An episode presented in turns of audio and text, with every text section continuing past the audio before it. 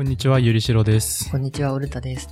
最近、あの、香港の民主派のデモがね。続いてて、デモの一環で、多分、8月の23日、今年の8月の23日だったと思うんですけど、はいに、あの、デモの一環で、あの、人間の鎖っていうデモあったの知ってますか？いや、知らないです。あの、人間の鎖っていうのは、あの、みんなで、その長い距離何キロも手繋いで、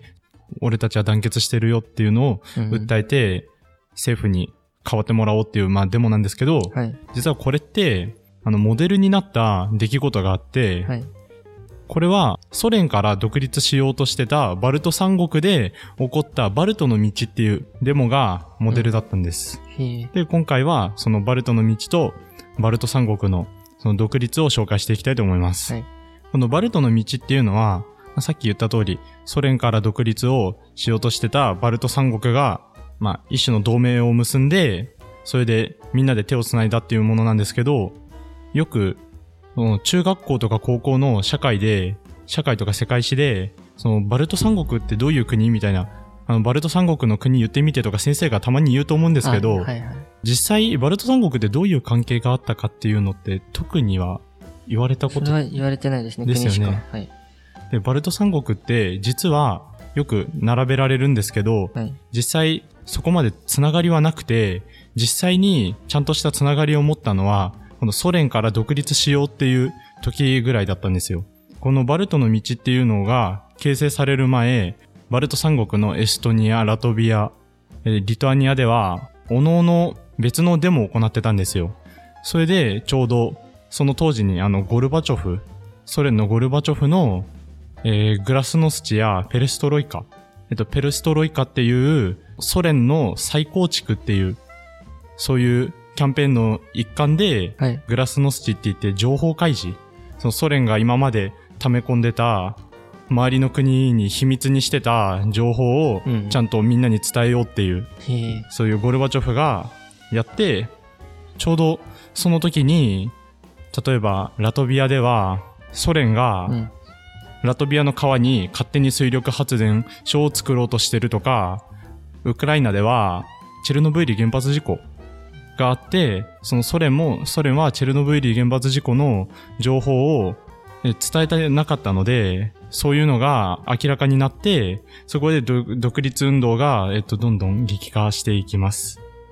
で、ここで、バルト三国が、えっと、どうして独立しようとしたかっていうと、そのゴルバチョフが、その冷戦関係、うん。その技術開発を進めていってたため、そのソ連が圧迫、あの、財政が圧迫されていってたので、はい。それで、あの、さっきの情報開示による、あの、いろんな問題が浮き彫りになって、うんっていうのと財政が圧迫されてるっていうので、あの、みんな、あの、ソ連から独立したいっていう国が増えてって、はいまあ、それの一つが、まあ、バルト三国だったわけです。はい。で、さっきも言ったんですけど、あの、ラトビアでは、えっと、ラトビアの一番大きい川のダウガバ川っていうところに、その勝手に、そのソ連が水力発電所を建設しようとしてて、うん。しかも首都のリガっていうんですけど、その首都のリガには、またこれも勝手に地下鉄を建設しようとしてて、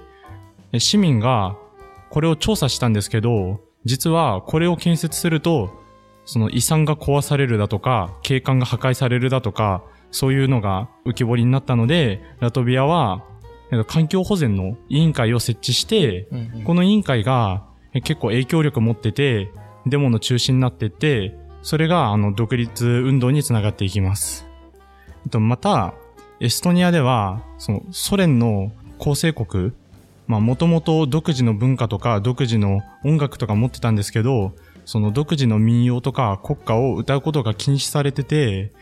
それへの不満が高まってて、エストニアでは歌う革命という、そのエストニア人の4分の1ぐらいが集まる、まあ、言ってしまえばあのフェスみたいな。のが開かれて、はいそこでだんだん独立の運動が高まっていきました。はい。と、また、一番南のリトアニアでは、民主運動を指導する政党がこの時に誕生して、えっと、サユディスっていう政党なんですけど、はい。そのサユディスが主導で、えっと、民主、民主運動を起こして、リトアニアもその独立運動への機運が高まっていきました。はい。で、ここまで見ると、エストニア、ラトビア、リトアニアってもう別々の、別々ですね。ずっと別確々のことをやってるんですけど、はいえっと、これ、どれも、あの、共産党の当局に、その解散要求されたり、いろいろ介入さされたりするんですけど、はいこの時、共産党に対抗するために、バルト三国はここでようやく、あの、同盟を結んで、そのバルト三国の各国の代表者が集まって、バルト三国のその議会、そのバルト三国で議会みたいなのを作ります。へー作って、そこで、えっと、提案されたのが、その人間の鎖っていうのを作ろうっていう。ほうほうそれがバルトの道になっていきます。なるほど。で、バルトの道っていうのは、ソ連が誕生した50周年記念。うんうん。だから、エストニア、ラトビア、リトアニアがソ連に併合されて、ちょうど50周年の日に行われて、参加者はみんな、エストニア、ラトビア、リトアニアの国旗が書かれたバッジと、情報を伝えるためのラジオうん。を持って参加して、600キロ。うん。だからだいたい東京から青森の方までぐらいの距離をみんなで手つないで、それで独立を訴えました。ええ参加した人数が200万人。すごいですね。200万人っていうのはだいたい栃木県の人口と一緒で、だいたい日本で言ったら栃木県、栃木県人全員が東京から青森まで手をつないだみたいな、なるほど。はそのぐらいの規模です。い。で、バルトの道を行った、だいたい1年後にリトアニアは独立して、そのリトアニアの後を継いで、ラトビア、エストニアも独立していきました。でも、実際今も、えっと、バルト三国の中で、在ロシア人の問題、うん。あの、ロシア語しか喋れない人たちと、そのラトビア語とかエストニア語しか喋れないよっていう人たちの間の格差とか、あとエストニアでは未だに土地が、